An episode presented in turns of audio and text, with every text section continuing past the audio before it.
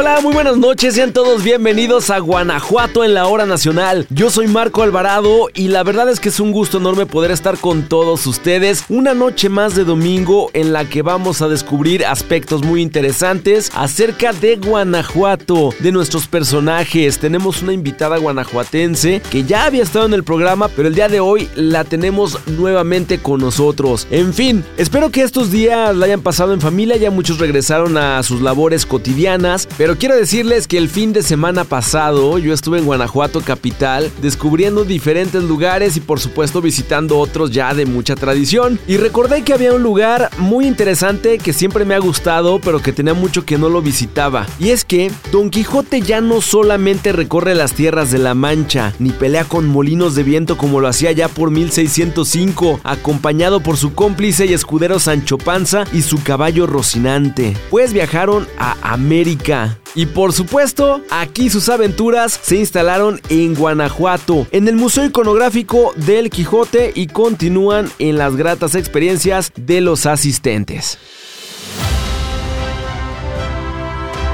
Y bueno, de Miguel de Cervantes Saavedra podemos hablar mucho, perdernos en su apasionante vida y en sus magistrales obras una y otra vez. En el mundo existen siete museos dedicados a los personajes de la novela más universal y a su autor. Seis de ellos están en España y uno está en nuestra entidad.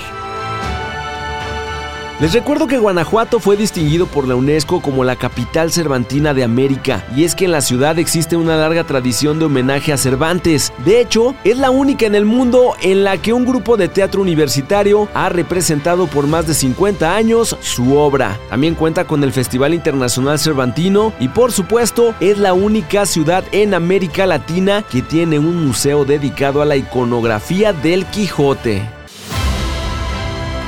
Todo comenzó en 1936 cuando Eulario Ferrer, estando en un campo de refugiados, huyendo de la guerra civil española, intercambió su única posesión, una cajetilla de cigarros, por una edición en miniatura de Don Quijote. Décadas después, esa colección se convertiría en lo que hoy es este museo. Fue inaugurado el 6 de noviembre de 1987 por el presidente de España, Felipe González, su homólogo mexicano, Miguel de la Madrid, el gobernador Rafael Corrales Ayala y Eulalio Ferrer, presidente de la Fundación Cervantina, como un regalo para México, el país que lo acogió en su exilio.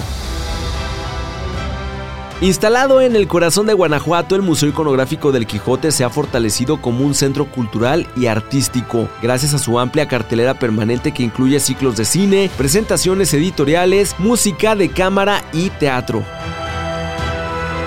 El patrimonio que ahí se conserva lo distingue como la colección más vasta e importante del mundo. Se exhiben pinturas, grabados, dibujos, tapices, monedas, esculturas, porcelanas, cerámicas de diversas épocas y países, todos ellos inspirados en el ingenioso hidalgo Don Quijote de la Mancha y su creador Miguel de Cervantes Saavedra.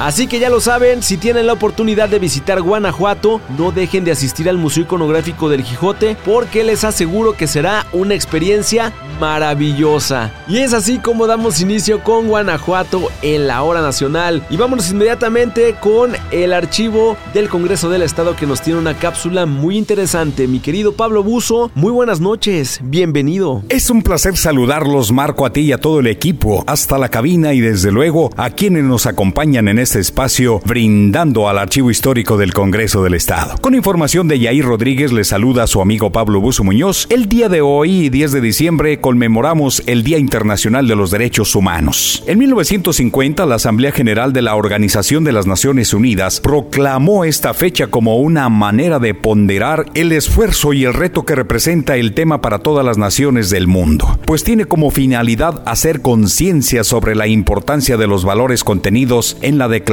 Universal de los Derechos Humanos. Todos los seres humanos nacen libres e iguales en dignidad y derechos. Esta es la primera frase de la Declaración Universal de los Derechos Humanos que ha sido la guía con la que la Organización de las Naciones Unidas ha luchado por más de 70 años para garantizar la justicia, la libertad, la dignidad y la igualdad en las naciones. Es obligación de cada uno de los gobiernos del mundo garantizar que los individuos gocen de los derechos en esta declaración. Por este motivo vale la pena tener presente la Ley para la Protección de los Derechos Humanos en el estado de Guanajuato. Esta ley fue expedida por la 57 legislatura del Congreso del Estado durante el gobierno de Juan Carlos Romero Hicks. En septiembre del año 2000, esta ley dio paso a la creación de la Procuraduría de los Derechos Humanos del Estado de Guanajuato, cuyas funciones son la protección, defensa, promoción, estudio y divulgación de los derechos humanos, así como propiciar una cultura de respeto a los mismos. Esta ley establece que los servicios que ofrece dicha Procuraduría son gratuitos. En esta ley se toman en cuenta los derechos reconocidos en la Constitución Política de los Estados Unidos Mexicanos, en la Declaración Universal de los Derechos Humanos, así como los presentes en distintos tratados internacionales en los que participa nuestra nación mexicana. Uno de los campos de acción más importantes de esta Procuraduría es su intervención en los casos donde se vulneran los derechos humanos de los individuos por actos u omisiones de autoridades o servidores públicos estatales o municipales. Este organismo cuenta con cinco subprocuradurías ubicadas en León, Irapuato, Celaya, San Miguel de Allende y Acámbaro. La defensa de los derechos humanos es una tarea que nos compete a todos. El día de hoy evocamos el esfuerzo que ha realizado el Congreso del Estado de Guanajuato para garantizar su cumplimiento.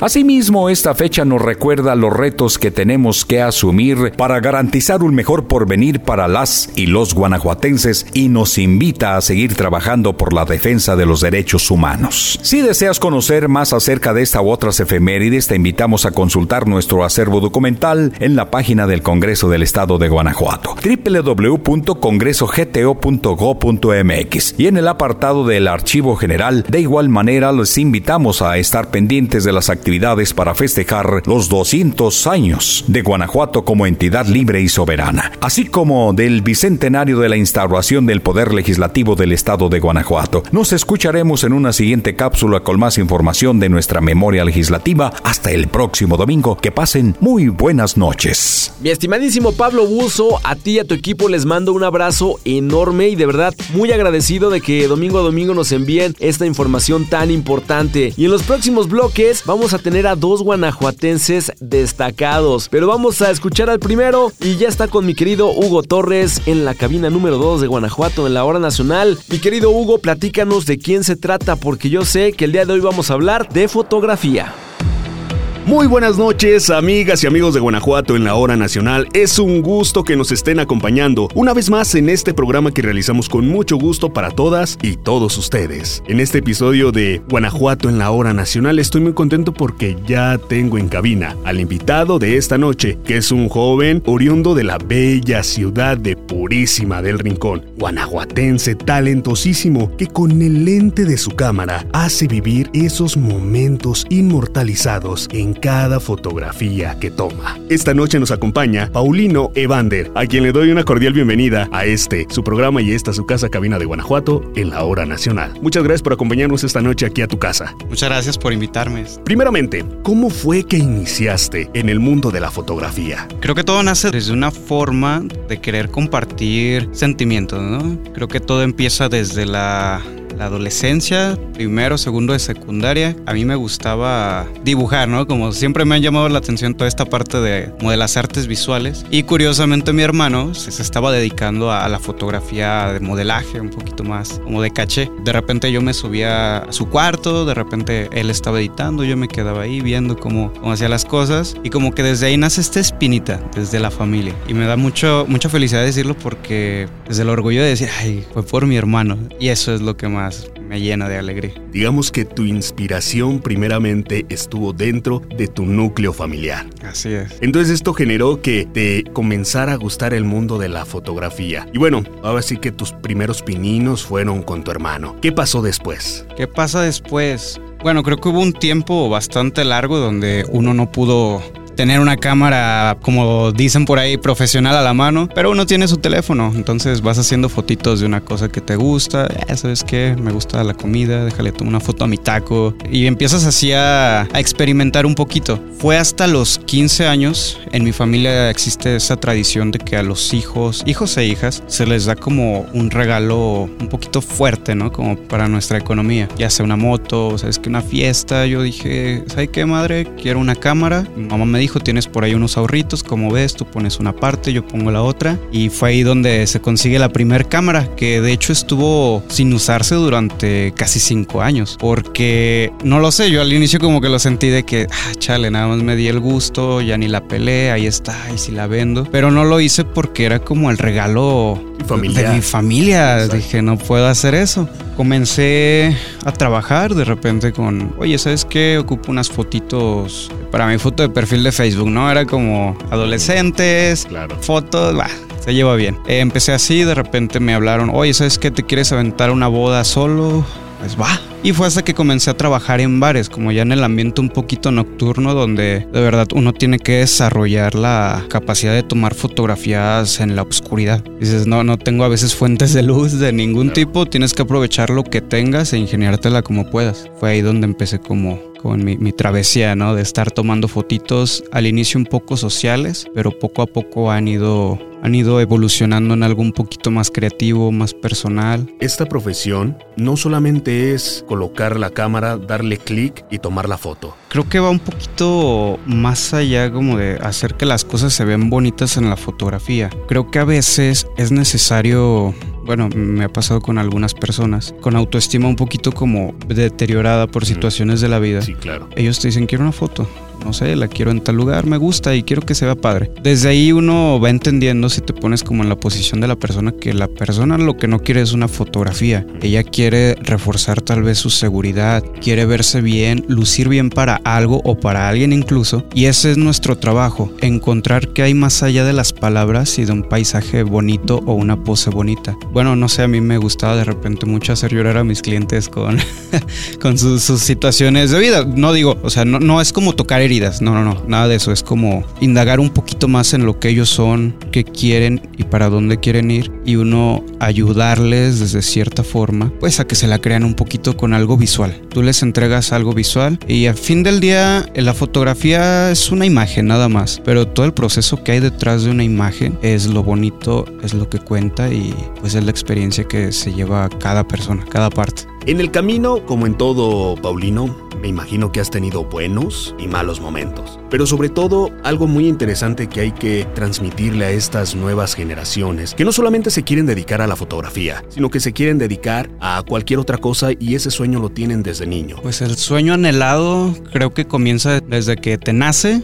y das tus primeros pasitos. No sé, digamos, a alguien le gusta rapear desde que se avienta sus primeros escritos en una libreta o como yo que me aventaba mis fotos feas con teléfono. Creo que desde ahí comienza el sueño. Ya estás avanzando hacia, hacia donde quieres ir. Tropiezos va a haber en toda etapa y creo que los más duros son cuando estás comenzando y cuando logras algo grande, porque de verdad esas caídas como que son más duras. Cuando comienzas pues obviamente te enfrascas en que lo estás haciendo mal, de repente no lo disfrutas porque quieres conseguir un resultado perfecto. Deja de perseguir el resultado, disfruta el proceso, que eso es lo que va a hacer que tu sueño sea agradable. No quieres llegar a cumplir un objetivo y de verdad estar sufriendo porque el proceso fue duro, porque tú mismo te lo haces, te lo complicas. Solo disfruta, disfruta cada error que tengas. Va a sonar medio tonto, pero neta no te preocupes. Estás chavo, o no sé, no sé la edad que tengas a quien sea que nos, esté escuchando, pero pues mientras haya vida, disfruta tus errores y si es que se puede, hay, hay algunos que de verdad, aun por más que se pueda, es difícil, pero trata de encontrarle un lado positivo. Y si no, simplemente llora.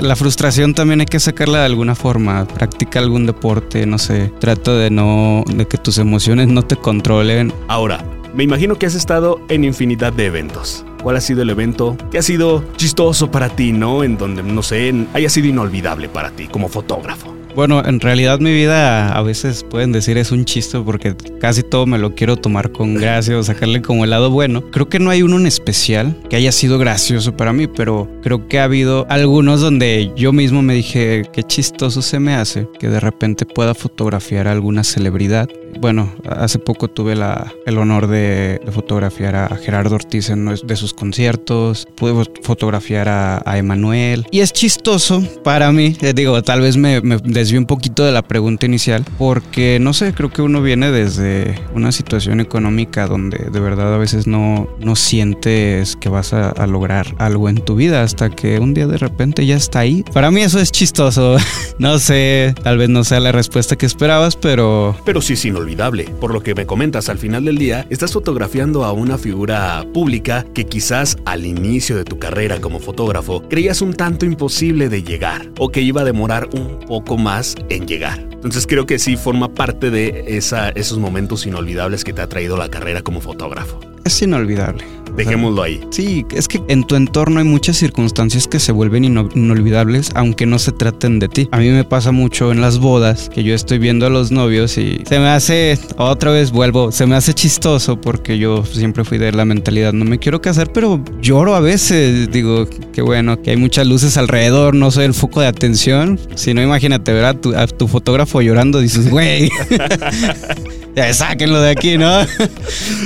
Sí, me pasa. Sí, porque bueno, también este, tú vives esa experiencia de, de, estar viendo cómo están logrando ellos, pues un sueño que ellos tenían. Y al final del día tú estás transmitiendo toda esa felicidad en cada una de las fotografías que después les vas a entregar. Sí.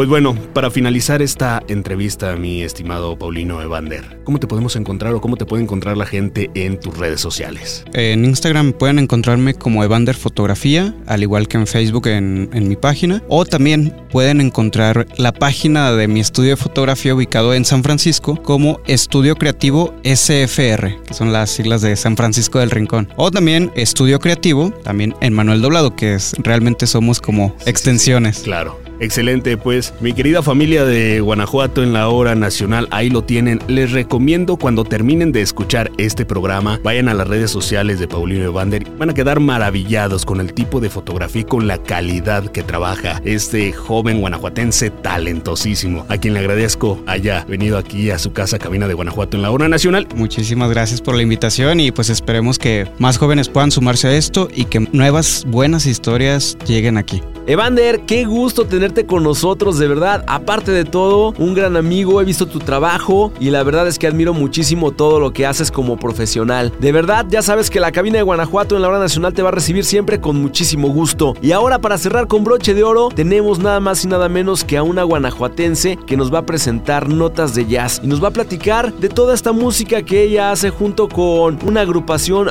muy importante y que yo quiero que conozcan. Vamos a escuchar a nuestra invitada de la noche ella está con Charito Morales. ¿Qué tal amigos de Guanajuato en la hora nacional? Les saluda Charito Morales. Esta noche con una invitada muy especial. Les hablo de un proyecto que nace a principios del año 2012, conformado por jóvenes en constante preparación musical y con diferentes trayectorias y experiencias y estudios musicales. Nos acompaña esta noche la vocalista de Los Pájaros Lolos. Cintia, ¿cómo estás? Hola, ¿qué tal? Buenas noches. Muy bien, pues feliz, feliz de estar aquí contigo, con ustedes. ¿Qué es lo que buscan con este proyecto y qué los caracteriza? Pues buscamos crear en sí un espacio de colaboración entre los músicos, que además hay otras profesiones, las cuales también eh, algunos de los músicos tenemos y aportamos desde distintas áreas. También colaboramos con otros artistas, ¿no? Por ejemplo, también fotógrafos o cineastas, ¿no? Entonces nos gusta como el poder crear estos vínculos y, colaborar y generar pues esta sinergia para crear la música también, ¿no? Entonces, pues poco a poco, conforme pasó el tiempo, fuimos viendo cómo el, público pues también se, se, ha ido formando en, en, León, porque también pues hay otros grupos, ¿no? Claro. Que, que se formaron y pues eso nos da muchísimo gusto el ser parte de este movimiento. Cuéntanos en qué escenario se han presentado. Bueno, pues... Sé que son varios. Sí, es que... Bueno, por ejemplo, ahorita estamos haciendo justo esta entrevista en la Presa 97, pero sé que han sido otros escenarios, otros lugares. Sí, bueno, la verdad es que iniciamos pues en, el año 2012, ya son algunos años, entonces no los podría como mencionar a todos y no quisiera omitir alguno, pero lo que sí es verdad que hemos estado en varios eh, municipios, por ejemplo, eso es algo, una experiencia que siempre nos va a quedar, claro. porque hemos participado en las giras que realizaba el Instituto Estatal de la Cultura y vamos a distintos lugares en donde a, veces pueden ser como muy, muy recónditos, ¿no? O, o no. ¿Cuál es el género musical que sobresale en los pájaros lolos? El jazz. Ajá. Sí. Eh, Pero han fusionado otros, otros estilos. Ah, sí, claro. Eh, bueno, justamente lo que, lo que pasa es que cada uno de los integrantes tiene también eh, distintos intereses y gustos musicales. Desde, bueno, algunos, por ejemplo, les gusta el rock, algunos les gusta el country, algunos... boleros. Ajá, los boleros, blues, ¿no? Entonces vamos, o bossa nova, ¿no? Y de alguna manera, o el pop incluso, lo vamos integrando en la música que creamos. Tenemos un disco que se titula De la Tierra a la Luna y en, en ese disco pues se ve estas esas fusiones. A ti en lo particular, ¿qué género te apasiona más? Pues Porque te veo cantar eh, por ejemplo, canciones de Edith Piaf. Ah, sí. Eh, con, no sé, las tienes tatuadas. Sí, la verdad es que es, es, muy, muy difícil para mí de limitarme a un género porque me gusta escuchar todo lo que es posible. Eres romántica. sí, pero. Soñadora. Me, gusta mucho eh, la chanson francesa, la chanson y pues jazz. El jazz manouche me gusta mucho también. Ajá. La verdad es que es muy difícil. El country también me gusta, blues. Bailar también, te vi. Ah, bueno, sí, también. Sí, lo Bailar, muy bien. El swing. Sí, claro. Pájaros Lolos, me contaron, tuvo una presentación especial y muy destacada en la Feria Nacional del Libro en León, Guanajuato, FENAL 2023. Festival Nacional Universitario de cortometraje en video, en fin, una trayectoria muy amplia. ¿Qué ha significado todo esto para ustedes? Sí, la verdad es que ha sido una experiencia muy bella y sobre todo enriquecedora para nuestra alma. Claro. Porque mm, la oportunidad de compartir la música con el público nos hace eh, que hay una esperanza, ¿no? Claro. Nosotros lo que queremos es eso, es, es compartir el, el, que, el decir, bueno, a pesar de los tiempos que se están viviendo, siempre existe una, una luz ¿no? en el camino y eso es algo maravilloso porque pues el, a lo largo de estos años nos hemos encontrado con gente en los distintos lugares a donde hemos ido que se acerca a nosotros y nos dice no pues sabes que yo estaba, me sentía mal y ahora me siento mejor después del concierto ¿no? Qué bonito. O ajá, como, como ese tipo de, detalles yo creo que son los, lo que a nosotros nos ha, nos ha dejado esta experiencia que, que incluso pues hay quienes nos han seguido por, por estos años y que ya pues hasta nos conocemos y nos, nos hacemos amigos. Qué bonito. Entonces eso es algo que, que, la verdad, híjole, va más allá incluso de la música. Bueno, también da origen a, allá es, ese es otro tema, ¿verdad? Pero da origen a, también el interés por hacer el Festival de Jazz de León, que claro. bueno, eso ya es otro tema, ¿no? ya platicaremos en otra entrevista de... Pero, ¿En, qué mes es? En abril. Ah, bueno, hagamos un, un, pacto para que estés por acá con nosotros. ¿Cómo los encontramos en redes sociales? Bueno, nos pueden buscar como Los Pájaros Lolos en Instagram y en Facebook, YouTube. Ella es Cintia, vocalista de Los Pájaros Lolos. Nuestra invitada especial esta noche en Guanajuato en la Hora Nacional. Un gusto de verdad platicar contigo. Muchísimas gracias. Estoy muy contenta de estar aquí y pues gracias por el espacio y nos escuchamos muy pronto. Nos escuchamos pronto. Amigos Radio Escuchas, hace mucho frío, así que acurrucarnos. Muy buenas noches.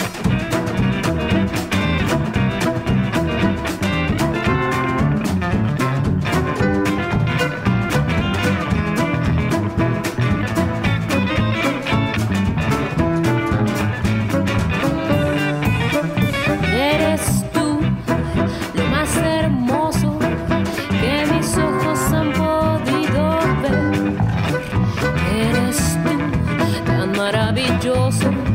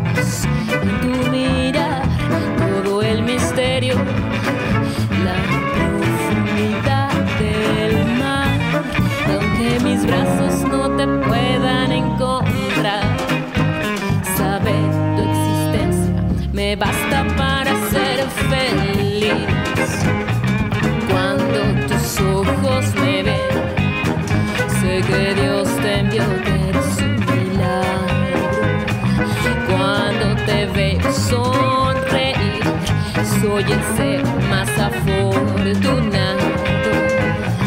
Gracias por existir. Aunque mis brazos no te puedan encontrar, saber tu existencia me basta para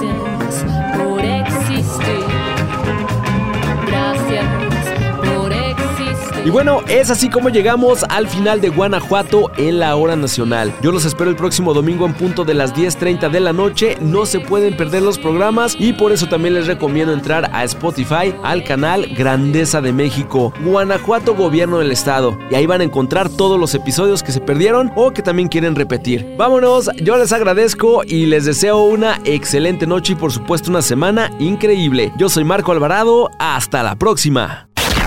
Guanajuato en la hora nacional. Guanajuato en la hora nacional.